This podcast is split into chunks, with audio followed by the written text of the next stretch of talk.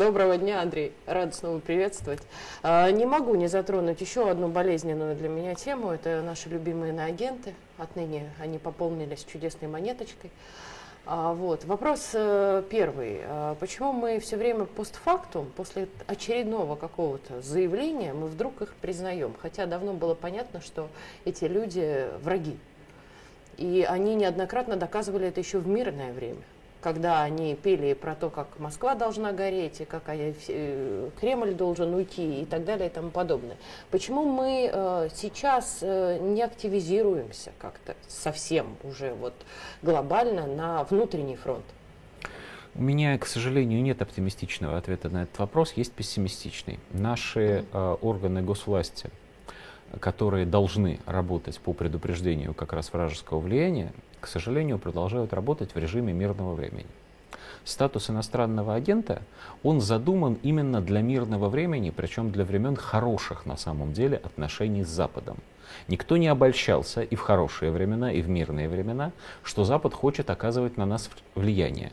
Но коль скоро отношения в целом считались приличными, даже несмотря на санкции после 2014 года, считалось, что это вроде как в порядке вещей, то и меры по предупреждению этого западного влияния были не то чтобы недейственными, но не жестокими.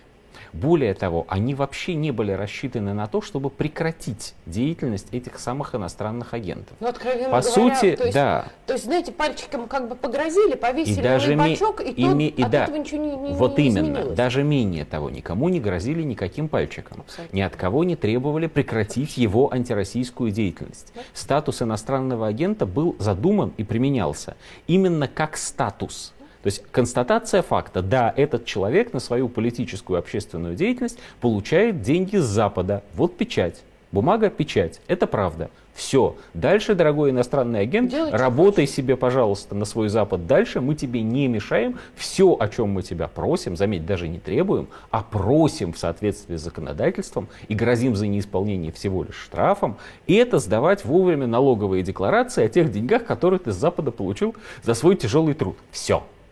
Когда началась война, и вот это всерьез уже без шуток, а статус иностранного агента никуда не делся и не изменился. Да. И хотя назва, э, название иностранными агентами, ну, например, там, Андрея Макаревича, или там Гребенщикова, или там этого Галкина, вот, или еще там имеем легион, что называется. Меладзе, да, давайте продолжать. Да, да, да, да, да. Эти названия совершенно справедливо, правильно, юридически корректно и бла-бла-бла, а никакой санкции со стороны государства российского этот статус за собой же не нес. только сейчас, только в последнее еще, время. Секунду, да. а именно просили, давайте и меня вы на агента Ну, конечно. Конечно, что понимали, противник, что совершенно, противник совершенно спокойно стал использовать слабость а, российской юриспруденции себе во благо, говоря, ну да, мы иностранные агенты, мы этим гордимся, да. что вы нам сделаете? а мы ничего не можем вам сделать, потому что не для этого присваивался статус. Это ужасно, но хуже того, тут выяснилось, только в самое последнее время возникло а, предложение, заметь, даже еще пока не закон, предложение спустя еще какое-то время все-таки ужесточать и лишать да. возможности, значит, и может быть даже что-нибудь отобрать. Да. Это разговоры, это пока не санкция. Так даже не дана санкция на проработку нормативов. Соответственно, Давай под, совершенно этом. справедливо, совершенно справедливо. Соответственно, мы находимся в ситуации, когда эти люди, чувствуя свою абсолютную безнаказанность, с другой стороны, ощущают очень мощное давление тех, от кого они на самом деле получают деньги на, свой, на этот тяжелый труд. От них требуют, чтобы они воевали с Россией. Ну, кто как может, да, не с автоматами в руках, этого от них ожидать нельзя, а значит, вот словом и жестом. И они начинают активничать. Делают они это натурально в социальных сетях физически прервать эту их деятельность мы не можем именно технически, физически, они не здесь. Вот. Все эти блоки... Ну, я скептически отношусь, все эти блокировки отдельных аккаунтов, вот, возможность только с помощью VPN найти, значит, определенные издания, ну, наверное, в какой-то степени, в какой-то степени это им мешает, но, честно говоря, не сильно. А параллельно они создают впечатление успеха у своих сторонников. Вот если взять, кого там взять в пример, вот э, госпожа под названием Монеточка, я не помню, как ее зовут, я помню, что это существо из Екатеринбурга изначально, вот, но как ее зовут, как-то вот я запамятовал. Ну, Монеточка. Есть еще персонаж под названием Гречка. Вот, значит, это монеточка. Что мы про нее в последнее время знаем? Мы знаем, что она вот прямо сейчас получит из Москвы, из Москвы 30 миллионов рублей, продав свою квартирку. И, значит, использует это дело, чтобы жить, где она там живет на Западе. Мне не очень интересно. Слушайте, товарищи дорогие, это враги которые а, работают против России совершенно гласно, ни от кого не скрываясь, это даже не шпионы засекреченные, прости господи. Это вот прямо работники Они вражеской... засекречены настолько, что хотелось бы их немного засекретить. Да, сделайте да. нам, вот лично мне, пожалуйста, по-одесски развидеть это хоть ненадолго, я уже устал. Слушайте, а у нас нету никакого способа прервать их деятельность до тех пор, пока их деятельность остается принципиально безнаказанной, хуже того, они не чувствуют даже потенциальной опасности от своей деятельности. До тех пор этот их сравнительный успех будет примером для неокрепшей психики, назовем это так, а, большого количества э, этих вот релакантов, иммигрантов из России. Тут надо понимать еще вот какую вещь. Вот эти сотни тысяч людей уехали.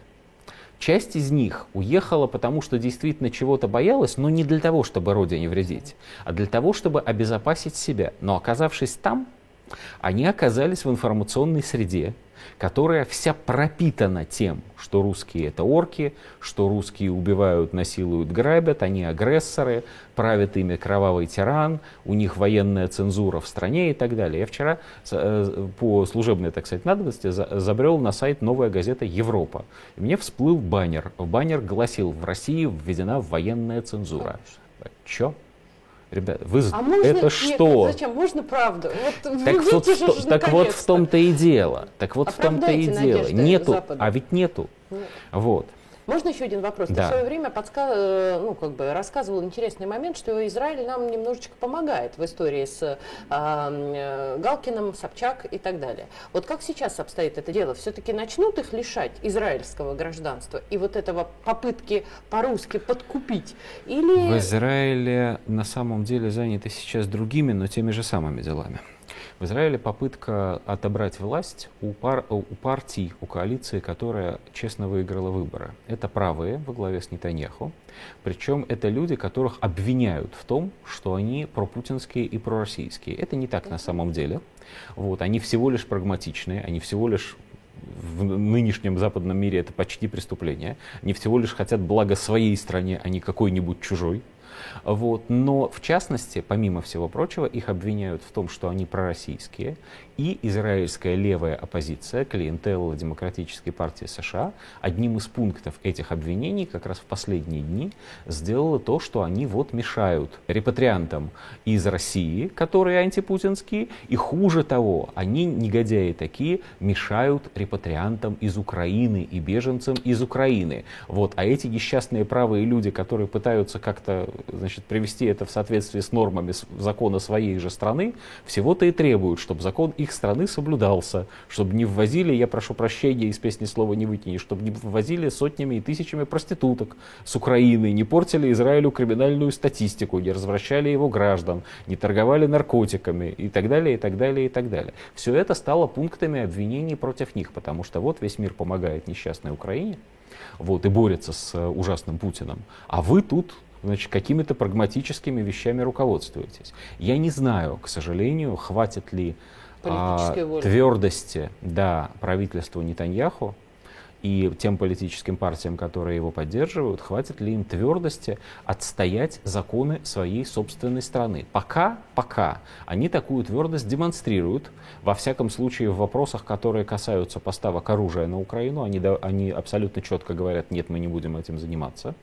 Вот. И в вопросах ограничения а, въезда с Украины неевреев и, значит, назначения им всякого рода пособий.